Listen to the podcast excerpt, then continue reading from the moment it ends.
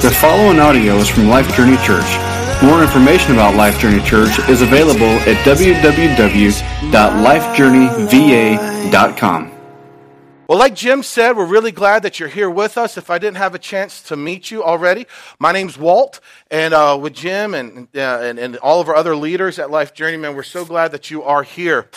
We've been journeying through the book of Hebrews. Um, and we're really starting to get into what we started calling last week the meat and potatoes. That's just my way of saying like the big, big, big, big deal. Okay. So we've kind of worked through the salad. You know, it's like the salad that's good, but that's just like on the way to something better. You know, the, the, the meat and potatoes kind of a deal. And so we, we've, we're hitting uh, this chapter seven, and we're going to slow down this, this train a little bit for the next five weeks as we cover chapter 7, and we're going to do this mini series just simply called A Permanent Priest. And we're going to slow it down for a couple of reasons. Uh, like I said, it's getting into the big, you know, teaching, like the climax of Hebrews. And so we want to slow it down a little bit to make sure that we don't miss anything. If we cover this entire chapter in one Sunday, then what happens to all the other people that don't come that particular Sunday? And so we're slowing it down as we walk through chapter 7. Also, Hebrews 7, whether you realize it or not, is very, very controversial. It's very controversial. The teaching presented in Hebrews 7, listen, is the same exact teaching that led to many Christians being killed by religious Jews during the first century. We talked this, about this a little bit last week, but Stephen, the, the, one of the first deacons, back in Acts 6 and 7, was stoned to death because of teaching what Hebrews 7 teaches. And so there's been, there was tension between the religious Jews and the Christians in the early early part of uh, the development of, the, of, of Christianity. And unfortunately, that tension remains today. Now, this tension isn't between Jew and Christian, uh, Christianity. This tension, unfortunately, is between what we call religious Christianity and what we call true Christianity. Or maybe another title is original Christianity. Or the best title I've heard recently is classic Christianity. So there's this tension between religious Christianity and classic Christianity. What we've made it into versus what it was originally. And so Hebrews 7 is getting to the heart of this tension that we experience today. Again, not between Jews and Christians, but between really religious Christians and uh, Christianity that just wants to hold to the original gospel. Now, what do we mean when we say this word religion or religious Christianity? We're not talking just simply about denominations, or we're not talking about even religious practices or traditions. We're not talking about these things. So, what we're talking about when we say religion is this thinking, this mentality that Craig already alluded to this morning, this mentality that by doing these practices or by doing these traditions, we actually gain rightness, okayness with the God of the universe. We say at Life Journey Church, that we want Life Journey to be a place where religion comes to die. Now, we're not talking about religious practices or even traditions. Listen, we're talking about this thinking that by doing these practices, by doing these traditions, we're actually inching our way closer into intimacy with the God of the universe. Here at Life Journey, we do all sorts of practices. We do all sorts of religious traditions. What are some of them? Well, we come together in a, in a meeting on Sundays. That's, a, that's, that's been going on for, for generations upon generations. That's a religious practice, if you will. That's a practice that's happened for a long, long time. What else do we do? A practice that's been going on for a long time. The Lord's Supper, right? We call it covenant meal. We do that in our community groups. We do it here on Sundays on occasion. We do baptism. I mean, we, we do a lot of practices and traditions that have been handed down for generations upon generations. Uh, we sing songs right? We didn't come up with that. It's been going on for a long, long time. Uh, we, uh, we take up offerings. We, we read scripture. We meet in homes. Okay, so we at Life Journey, man, we participate in a lot of practices, in a lot of traditions. But here's the deal the big deal is that we teach and we believe that by doing these practices or not doing these practices, we are not getting cleaner or dirtier before God. We're not getting closer or more distance, but distance between us, between us and the God of the universe. This religious thinking that by doing them we get cleaner and closer is what we want to see die. So it's not about the practices or even about the denominations. That's not what we're talking about. We're talking about this thinking, this mentality that by doing certain things or not doing other things, we actually get better in our status between us and God. Our okayness, if you want to think of it that way, with the God of the universe is not generated by our actions. It's a free gift. And it's hard for us to wrap our minds around. It's a free gift from God to us. That's why Paul calls it the good news of God's grace. It's free, it's a gift. And it's called the good news of God's grace for a reason. So, what Hebrews 7 is doing, Hebrews 7 is kind of really uh, unearthing and surfacing a lot of this controversy, this battle between religion and truth really has been, been waging since the very, very beginning of mankind, back in the Garden of Eden. Think with me. What, what happened? What did Adam and Eve do? The very first thing they did uh, when, when they sinned, when they messed up, when they saw that they were no longer okay with God. They got out, I don't know where they got it from, but they got out somebody's, you know, needle and thread kit. They went over to the fig tree, cut a bunch of leaves off, and they started sewing up a little outfit to try to do what? To try to cover their sin, to try to fix themselves, to try to do something to get back into God's good grace. So listen, this isn't a new deal. It's as old as mankind, this mentality, this thinking that we must do in order to be. So we're slowing this Hebrew train down quite a bit over these next five weeks to cover this very controversial. I mean, I'm not going to try to like sugarcoat it. It's very controversial. I don't want to rush through them. I would love for these five weeks in chapter 7, and then three weeks in chapter 8, and then we're going to spend about four weeks in chapter 9. I would love for these next, however many weeks that adds up to, I don't know, look to Craig. Um, I would love for these next couple of months to really be a healing balm on our broken, religiously driven mindsets. We need this. Your friends, your neighbors, the nations, they need this. You might have a friend, if you, even if you just moved into town, you just met them, and you know they need this. They need to hear the wonderful news of what Jesus has actually done. So I encourage you to invite them. Bring them. We got plenty of seats. If we run out of these seats, we'll put more seats in the back. We got plenty of room. So let's get into this. Why is this so controversial? Well, in a nutshell, here's the controversy. How do we get right with God? Scripture calls rightness with God righteousness. Okay, that's a big church word, righteousness or peace with God, peace. It's this idea of being okay with the God of the universe. You know how when you and your spouse get into a fight, or maybe it's you and a friend at school or whatever, you get into a fight, and you, you know at, cer- a certain point you're going to have to start, you're going to have to make up, right? You're going to have to like bury the hatchet and you're going to have to move on. Uh, at some point, I don't know exactly how you do it, and I see husbands and wives looking at each other. Maybe there's a hatchet that needs to be buried this morning. We'll have altar call later. All right, let's just get through the text. Um, but, um, but at some point in that conversation, you kind of step back and say, hey, look, I'm really, really sorry. What do we need to do to make this okay? Right? Something like that. And you'll say, hey, are we okay now? Are we cool? Are, are we okay? We might not say, uh, sweetheart, is there now rightness between us? I mean, we might not say it like that, but what we're saying is, is there, is there peace now? Are, are we reconciled? Are we okay? And so this controversy is over how man both gets and then stays okay with God. How does the God of the universe look at us, mere man, and declare, we're now okay? How does that work? This is the controversy. This may sound really, really simple for us to answer on the surface.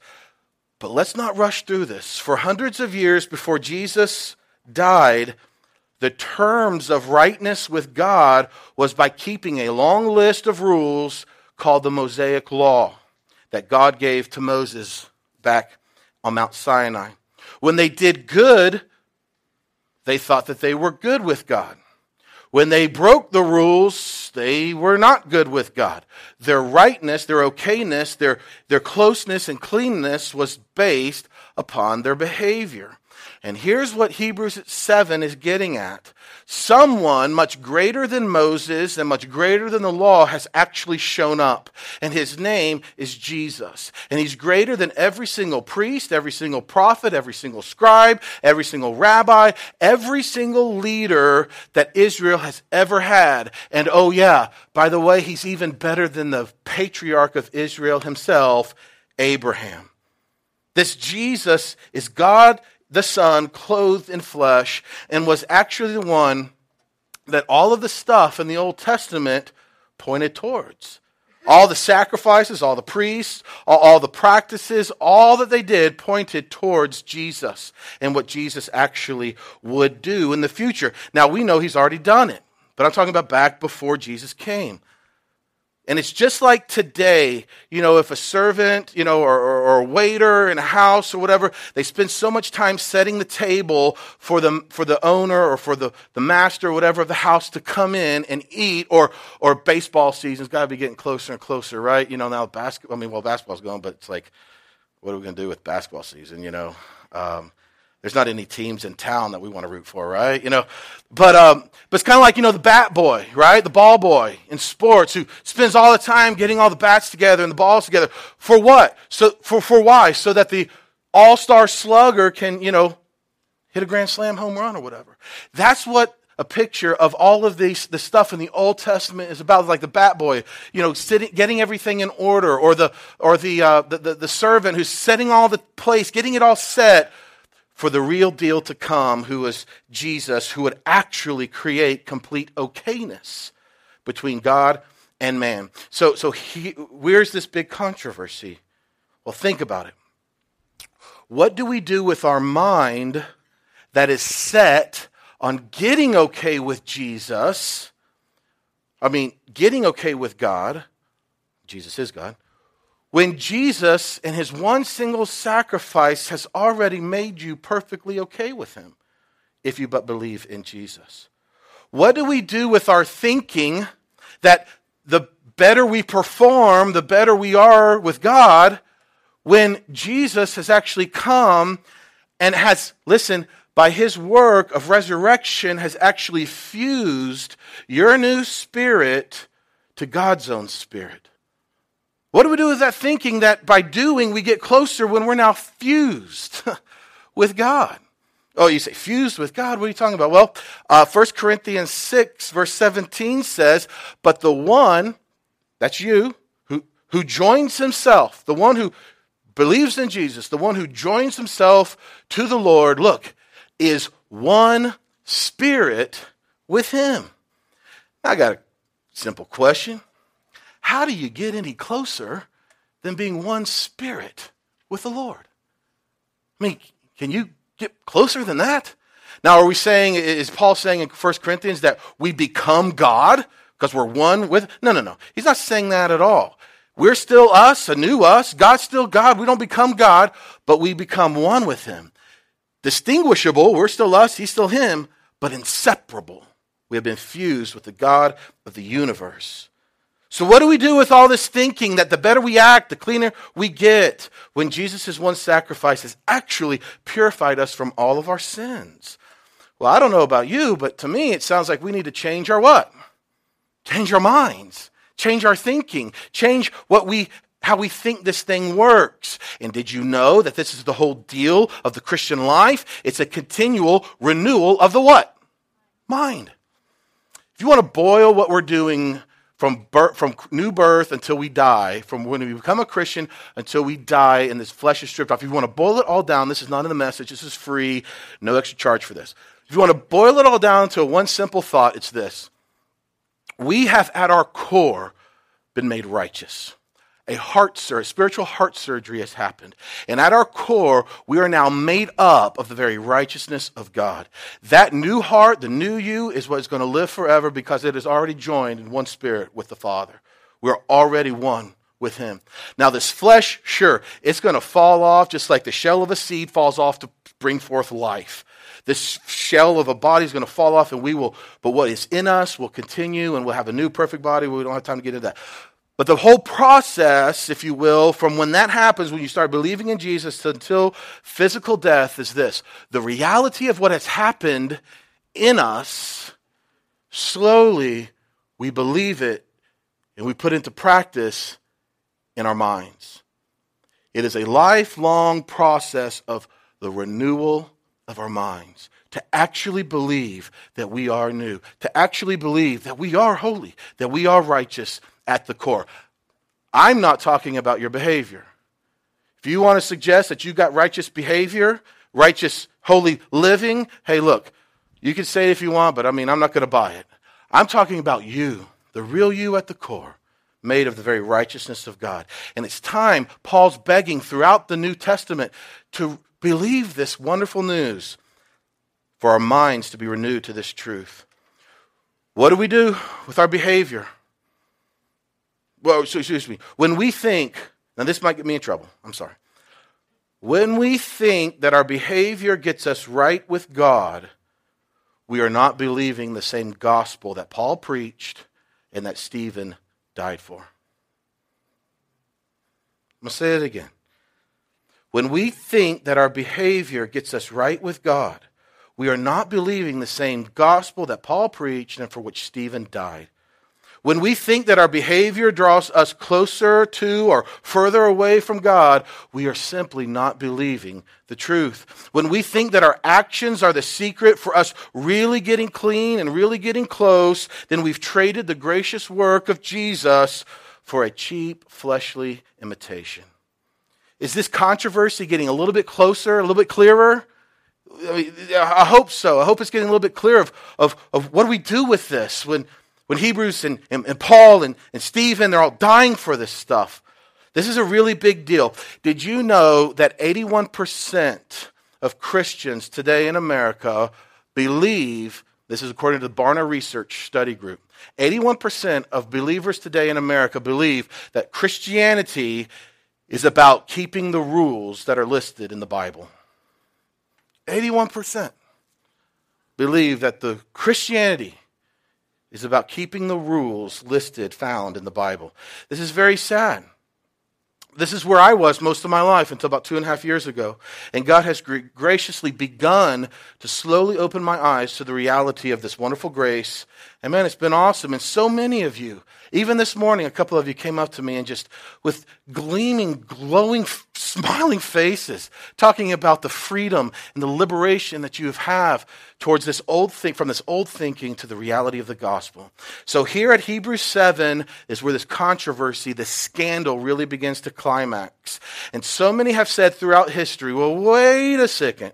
Let's, let's wait a second. If we're perfectly clean and perfectly closed by Jesus and not by our actions, then won't people just go out and sin a bunch?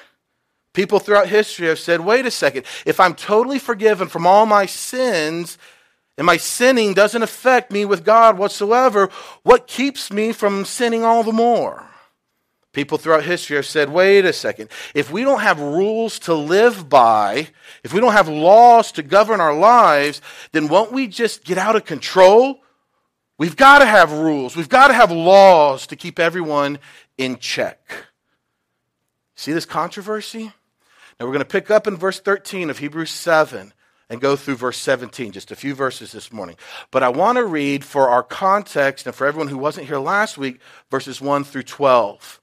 So we're on the same page. If you weren't here last week, look, please listen to the podcast because there's no way we can cover everything. So here's how it picks up in verse 1 For this Melchizedek, king of Salem, priest of the Most High God, who met Abraham as he was returning from the slaughter of the kings and blessed him, to whom also Abraham apportioned a tenth of all the spoils. This Melchizedek was, first of all, by the translation of his name, king of righteousness. That's what his name means. And then also, he was the king of a city named Salem, which we know as present day Jerusalem, which is king of peace. Uh, verse 3 without father, this Melchizedek guy was without father, without mother, without genealogy, having neither beginning of days nor end of life, but was made like the Son of God he remains a priest perpetually. So there's this priesthood of Melchizedek that has continued.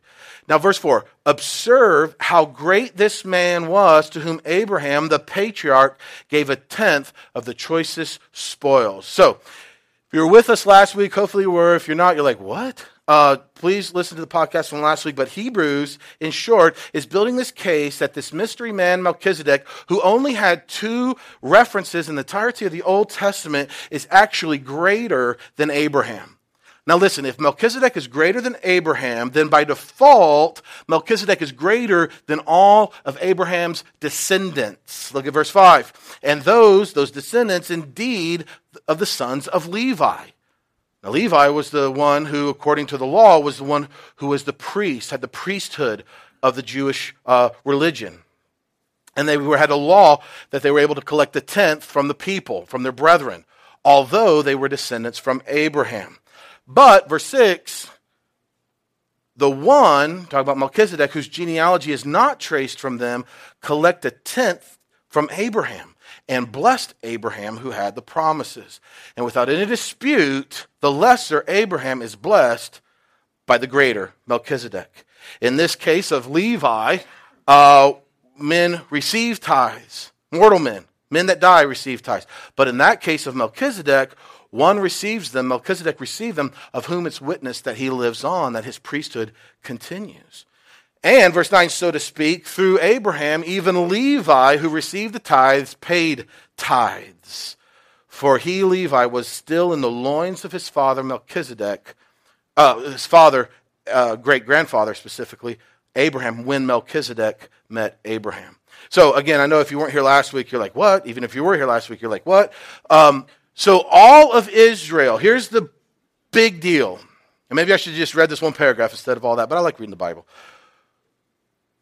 The big deal of verses 1 through 10 is to show that all of Israel is lesser than this guy named Melchizedek. All of Israel pays tithes to Levi and Levi's priesthood. All of Levi and his priesthood paid tithes to Melchizedek because, Melchiz- because Levi was in the loins of Abraham. That means that Levi wasn't physically alive yet, but Levi still honored Melchizedek in the fact that Abraham, Levi's great granddaddy, honored Melchizedek. So it's sort of like Hebrews is saying this Look, guys, look, Israel, look, every single one of you, all Jews, look, look, look.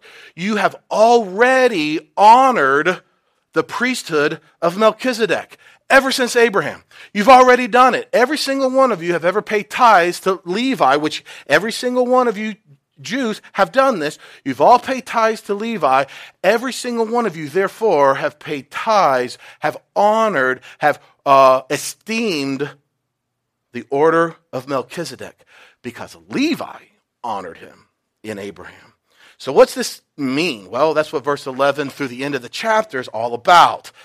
So, we looked at 11 and 12 last week. We'll just read through these and get into our meat of this stuff today. So, look at verse 11. We're on verse 11 now. I don't know What's going on back there? Okay, here we go. So, verse 11.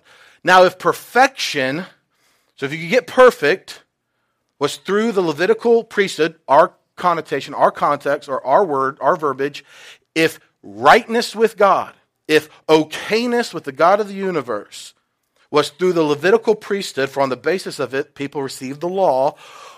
If you could get perfect, if you get okay with God, what through Levi, what further need was there for another priest to arise in the order of Melchizedek and not designated to the order of Aaron. So here's the, this is why this is so important. Here's why Hebrews just spent 10 verses explaining that Melchizedek and his priesthood is greater than Abraham and Levi and all those who are in the Jewish, uh, you know, group. This is why it's so important. There's another priest. There's another priesthood. And this latest and greatest priest isn't from the lineage of Levi, like all the other Jewish priests throughout history. This latest and greatest priest that Hebrews is introducing to us is from a whole other order, from this order of Melchizedek. He's not from the order of Levi, but the order of Melchizedek. This means that whoever this new priest is that comes in the order of Melchizedek is greater than all the priests and all the people who came from Abraham. But this can't be, right? I mean, this is against the law of Moses for anyone to be a priest who is not of Levi. So, what do you do with the law that demands a Levite be the priest when you change the priesthood to being from someone else, from Melchizedek? Great question. Verse 12. Here's what you do. And this is where the controversy really starts to boil. For when the priesthood is changed, Levi to Melchizedek, change of priesthood. For when the priesthood is changed, of necessity, there takes place a change of law also. Wow. Now, we spent a lot of time on this last week going over what this means. But for context and for a reminder, the law was set up to promote and establish the Levitical priesthood. You see, the priesthood the sacrifices, the tabernacle, they were all beautiful shadows of what of Christ who would come one day. Once the tabernacle was built and all the priests were identified, God wanted the people to come into this tabernacle and experience a taste of his great love and mercy. So what did he do? God created hundreds and hundreds of laws. And every time someone in the Jewish uh, group, the Jewish uh, uh, people, would violate one of those laws, they were guilty of sinning and they had to go to the priest to get a taste of forgiveness. Now, this was God's way of showing that they had a great need for someone who could actually take away their sins because the sacrifices of the priest covered it, but they didn't actually take it away. Well, this is what's happened. Jesus has come and he's actually taken away the sin of the world. So, what do you do with the law that points out our dirt when people are now clean in Christ? What do you do with the law that points out our distance from God when now we're perfectly close to God because of Jesus? Well, Hebrews is saying that you change the law. It's not needed anymore. It's scandalous, isn't it? I mean, this is controversial. It should sound somewhat controversial. You mean that to say that the Mosaic law has changed? Well, listen, I'm not saying that. Hebrews is saying that. Don't get mad at me, right? Get mad at Hebrews, right? Get mad at Stephen, get mad at Paul. I already mentioned this earlier, but Stephen was stoned to death because of this in Acts 6. He said that the laws of Moses are now needing to be changed. And the religious Jews picked up stones and they threw him at him until he died. This was the teaching of Paul. Romans 5, read it for yourself. Galatians 3. In fact, Paul couldn't get any clearer on this than in Galatians 4 when he says that the law and the works of the flesh are to be thrown away, thrown out, for we are now born of heaven above. There's only one other place in Scripture where I think it's clearer than what Paul says in Galatians 4, and that's right here. I mean, can you get any clearer than what Paul says in verse, I mean, what, what Hebrews says in Hebrews 7:12? The law of Moses has changed. There's no more need for it. But won't people sin more if there's no more law? How, do we know how to live? How do we know what's right and what's wrong if we don't have the law? You see the controversy, you th- see the scandal, the difficulty. But did you know that each one of you have already thrown aside the law? Did you know that? Each one of us have already thrown away the law, and you might not even have realized it. Let's take a quick poll. This is like our audience participation part of the morning. Quick poll. Let's be honest, no lying, because that's a law. Who in here loves you some catfish? You love you some catfish. What about shrimp? Anybody love you some shrimp? We had some gumbo, shrimp gumbo at Faith Family Weekend a couple weekends ago. All right, now maybe this isn't you, shrimp and catfish, but how about Belmont barbecue? All right? Some Belmont barbecue. Look, if you have tasted Belmont barbecue over in Belmont and you didn't come away with like, holy guacamole, what is this is, if you didn't come away absolutely in love with it, then you need to see your doctor or a therapist because there's something wrong. Okay, this stuff is amazing. Another question. Let's be honest. How many people in here only wear 100% cotton or 100% wool? And you never in an outfit mix the two. Anybody? You bunch of lawbreakers. You never mix the two? All right. How many like to do yard work on Saturday? Maybe you don't like to, but you have to. Yard work on Saturday? Emails on Friday night? You bunch of heathens. You've broken the law. Now, that one is one of the big ten, right? Honor the Sabbath and keep it holy. You see, we've all set it aside. We didn't even realize it yet, but we still try in our religious thinking to live by it. And here's what we do we tend to cherry pick the laws that we like and the laws that we don't like. We discard the ones that are too difficult or too cumbersome. It's kind of like going to Chinese buffet. All right? So you go into the Chinese buffet, right? You say, oh man, that looks good. Oh, I'll take some of that. And you get down to the end, you're like, what is that? I don't know what that is, but that is not getting on my plate. All right, let's go to the other aisle because I don't know what that was. I just looked at, and you go get some other stuff, and you like secretly put one of those frog legs on your wife's plate, you know. And, and, and so we cherry pick, just like we go to the Chinese buffet. But here, is that possible? Can you do that with the law? Is that possible? Well, here, look at this, what Paul says about this idea of cherry picking in Galatians 5, verse 3. He says, this is Paul, don't get mad at me. I testify again. I love that word again. He's like, God, how many times do I have to say this? I testify again to every man who receives circumcision that he is under obligation to keep the whole law. See, men in Galatia were being told by religious Christians that they had to start keeping the law in order to be closer to God. Well, Paul cleared that up for them by saying that if they were going to submit to one portion of the law, then they had circumcision, uh, which, why do you start there? I don't know. But if you're going to start at one, if you're going to submit to one part of the law, then you're going to have to submit to all 613 laws. And not only that, but you got to keep them perfectly. Every single one. The law is an all or nothing proposition. James 2:10 says the same exact thing. For whoever keeps the whole law and yet stumbles in just one point, he's guilty of all of it. We can't pick and choose. Can you imagine living all your years perfectly perfectly keeping the entire law, all 613 of them, and then I invite you over to the house and serve you some Belmont barbecue. You've been perfect your whole life. And then in this one moment of weakness, you eat this unclean pork and you're guilty of the entire law. Who, can live up to this? That's the whole point. No one can live up to this, and no one was designed to. The law pointed out our dirt, so we would need the, see the need to be clean. Well, now that Jesus has made us clean, there's no dirt to point out between us and God anymore. There's always going to be dirt between us and each other, right? There's always going to be problems. There's always going to be dirt and distance between each other. But listen, we are not the God of the universe who will judge dirt at the end of the age. God is. And when we trust in Jesus, there is no more dirt for him to judge. So the law has changed. As blasphemous as that sounds, and as controversial as it is, the law has changed. And if one part of it changes, all of it changes. Verse 13, here's the two verses, two, three verses we're going to cover this morning, real quick.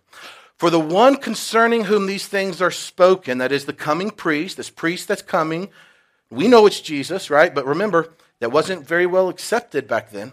For the one to whom these things are spoken belongs to another tribe from which no one has ever officiated at the altar. So Jesus is not from Levi, he's from another tribe. Verse 14 For it is evident. Okay, you don't even have to like look this up. It's evident, it's clear that our Lord Jesus was descended from Judah, a tribe with reference to which Moses spoke nothing concerning priests. So let's don't zip past this part. There's no provision, there's no permission, no possibility of someone from Judah being a part of the, uh, pre- the priesthood according to the law of Moses. So, what does it mean that Jesus is now our permanent priest? Well, it means one of two things, and you can pick which one you want.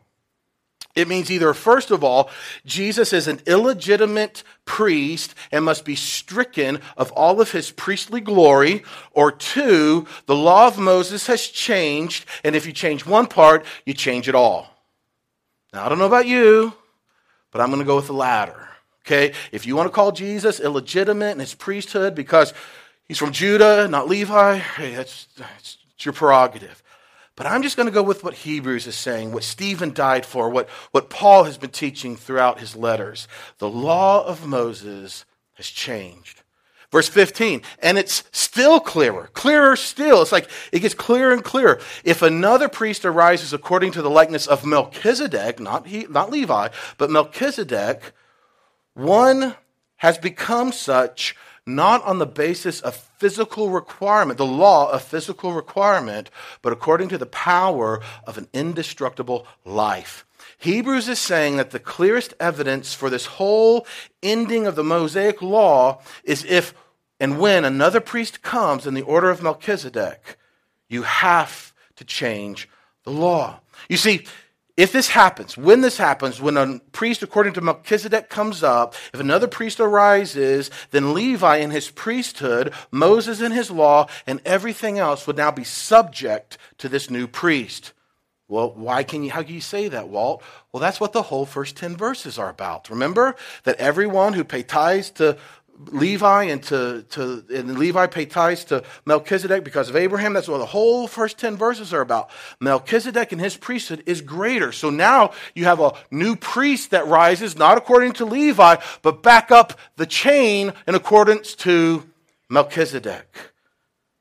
Every law that pointed to the tribe and the people of Levi would be null and void now that a new priest has shown up. Now let's make sure we don't miss this. The basis of the Levitical priesthood was all physical. Your breed is what qualified you. You had to be born of someone who was born of someone who was born of someone, et cetera, et cetera, et cetera, all the way back to Aaron, and then from Aaron all the way back to Levi. And that's what qualified you as a priest. But this new priest isn't based on physical breed. He's based, listen, on the power of an indestructible life.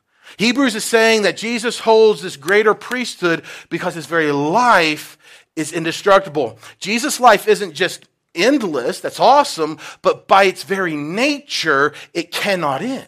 It's indestructible. So, how long will Jesus hold this new priesthood? How long will Jesus hold this so that we remain clean and close with God forever? Well, that's two weeks from now. So, come back. So, Hebrews is saying that if and when a new priest comes in the order of Melchizedek, then Moses' law, the entire priesthood, all the sacrifices, the temple and the tabernacle, all of that will be replaced by this new priest who is greater than them all and holds his priesthood forever. Now, where in the world is this writer of Hebrews getting all this? I mean, did he have like a strange pizza last night and he's just starting to write this stuff down? Like, where is all this coming from? Well, here's our last verse, verse 17. Check this out. For, or because, here's my, here's my proof, it is attested of him, him being Jesus, the Messiah, you are a priest forever according to the order of Melchizedek. Do you see those quotation marks there? Hebrews is quoting the Old Testament. In Psalms 110, you can go and read Psalms 110 on your own. In fact, we quote, we'll quote Psalms 110 a couple times during Hebrews uh, 7. King David wrote this some 1,000 years before Jesus. King David, 1,000 years before Jesus, clearly explains that the Mosaic law, the Levitical priesthood, the sacrificial system, the tabernacle, and eventually the temple, because remember, when David was there, there wasn't even a temple yet, all of it will be replaced by the one to whom all that stuff actually points. It'll be replaced by him once he arrives. King David was the first one that I know of who said that Moses' law is going to change. Not Stephen, not Paul, not even Hebrews, and certainly not Walt. The first one who said that this is all going to change is King David, some 1,000 years before Jesus. King David said the Messiah would come, not of Levi, but of the order of Melchizedek. Now, this is huge. Who is, when you think of all the kings of Israel, who comes to mind as like the top, the best, the premier, the king of Israel? King David, right? I mean, King David. He's a man after God's own what? Heart. This isn't some strange, you know, name king that you don't even like know how to pronounce it. There's plenty of those guys. We're talking about David. David said that Levi will end. David says by this statement, the order of the sacrifices will end and the law will end.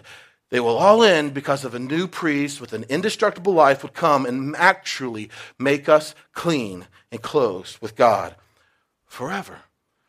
So, way back, thousand years before Jesus even was born, it was prophesied that a whole new priesthood would come.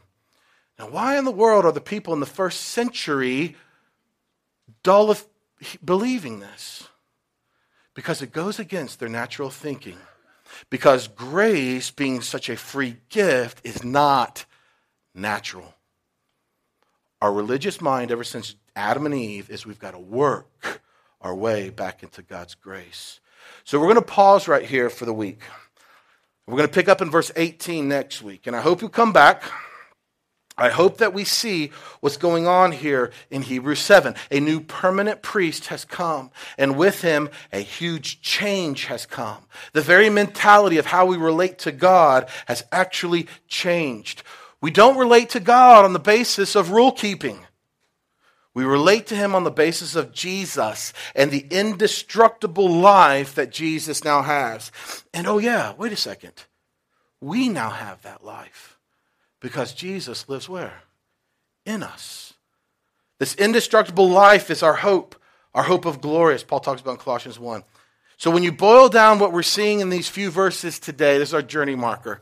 It's simply this our hope for rightness, our hope for okayness with God, our hope for being clean and close with God comes through Jesus and not through law keeping. I know this is controversial. I told Lou this morning that I'll either get people will either be like, "Wow, thank you Jesus," or they'll throw tomatoes. They'll be one of the two. I know this is controversial. I know that our thinking is and has been for a really long time that our rightness with God comes through us keeping the rules. I know, I understand. But that has changed. It's changed for something so much better. And let's celebrate this change. There's no need to fight against it. There's no need to argue with the God of the universe on this. It's His gift of rightness, it's His gift of righteousness that He gives you. Your okayness with the God of the universe comes through Jesus and not through law keeping. But Walt, I hear, I hear us saying, I've said it for years. But Walt, won't that just cause us to sin even more if we don't have rules to, to keep us in check? Isn't the point, Walt, to, to stop sinning? Listen, when we look to rule keeping as the measure of our rightness with God, we diminish the truth of what Jesus has actually done. You see, I don't think we even realize what we're saying when we say that rule keeping creates rightness with God. What we're saying is this Thank you, Jesus, for that whole cross thing that you did. Thank you. It was wonderful. I'm really glad that you did it but I got it from here. I got it from here. My law keeping will keep me right with God. Thank you for letting me in the door, but my keeping of the laws and rules that I kind of cherry pick from the, you know, smorgasbord of Moses, my keeping them will keep me close with God. Thanks for what you did, but I got it from here. Now, I don't think we hear ourselves saying that, but is that not far from the truth? What did Paul call the Galatians for thinking this? He called them fools.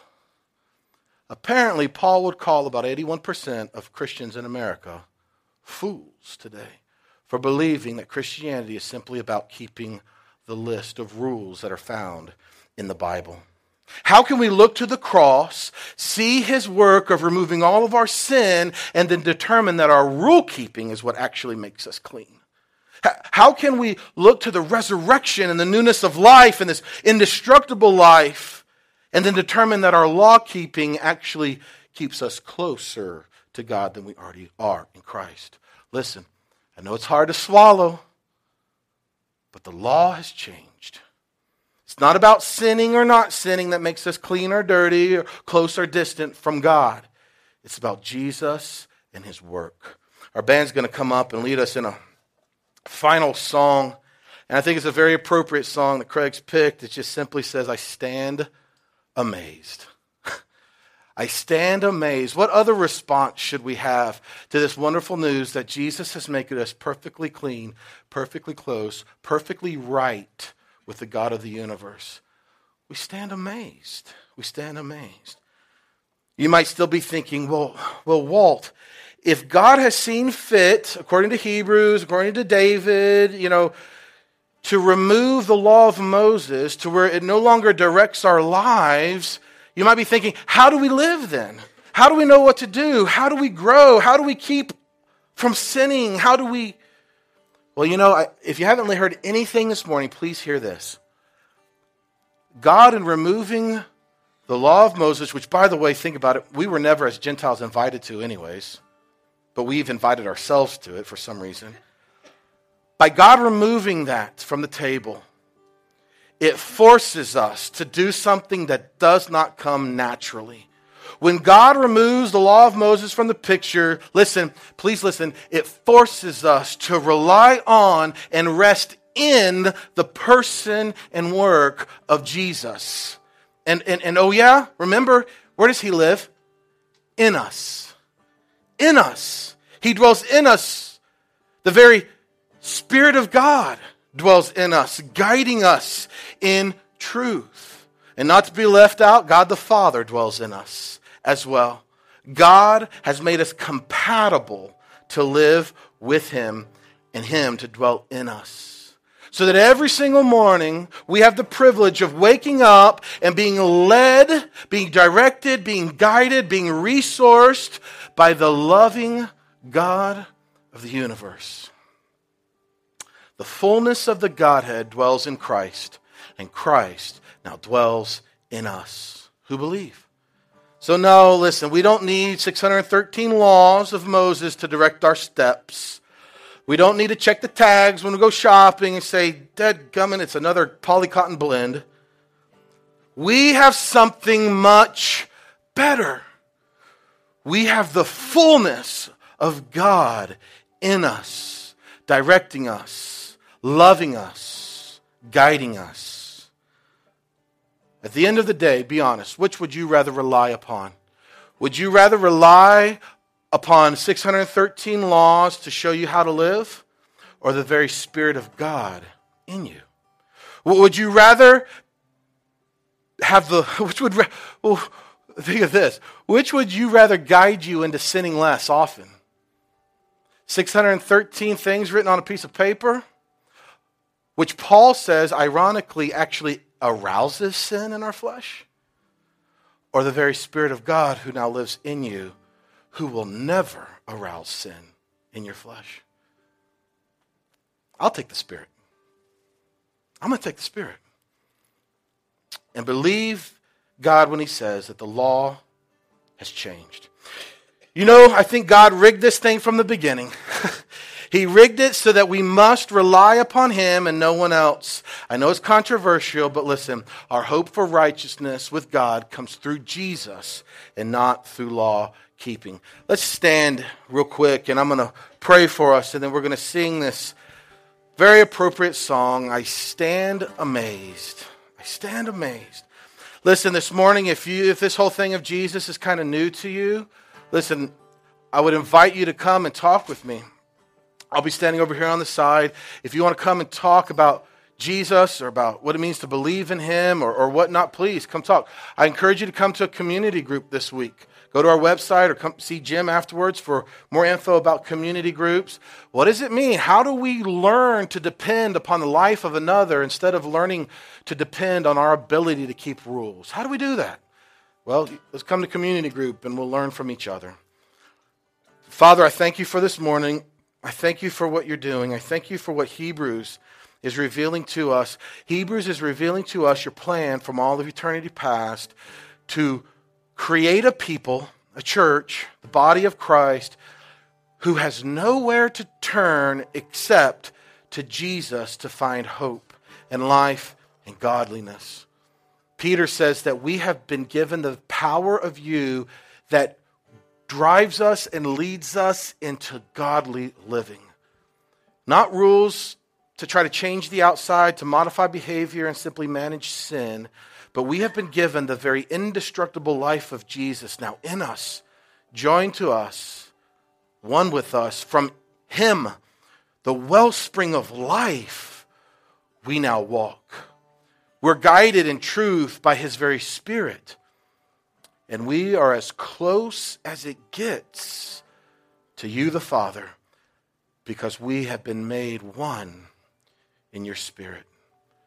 So, Father, I thank you. I don't understand this, but I believe it. it it's, it's different from what our minds want to do. Your ways certainly are above ours. And we thank you for that. In Jesus' name. Amen.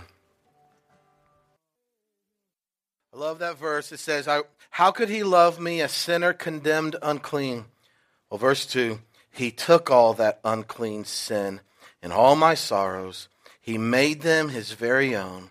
He bore the burden to Calvary and suffered and died alone. And we've been singing this stuff for a long, long time. I was just telling Lou that earlier.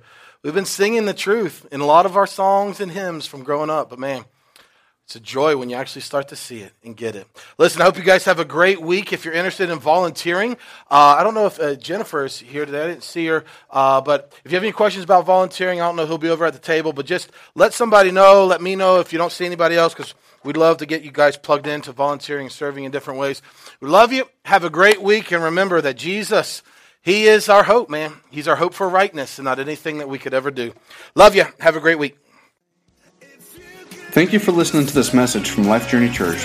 Feel free to distribute this podcast, but please do not charge for it or alter it in any way. For more information about Life Journey Church, visit us at www.lifejourneyva.com.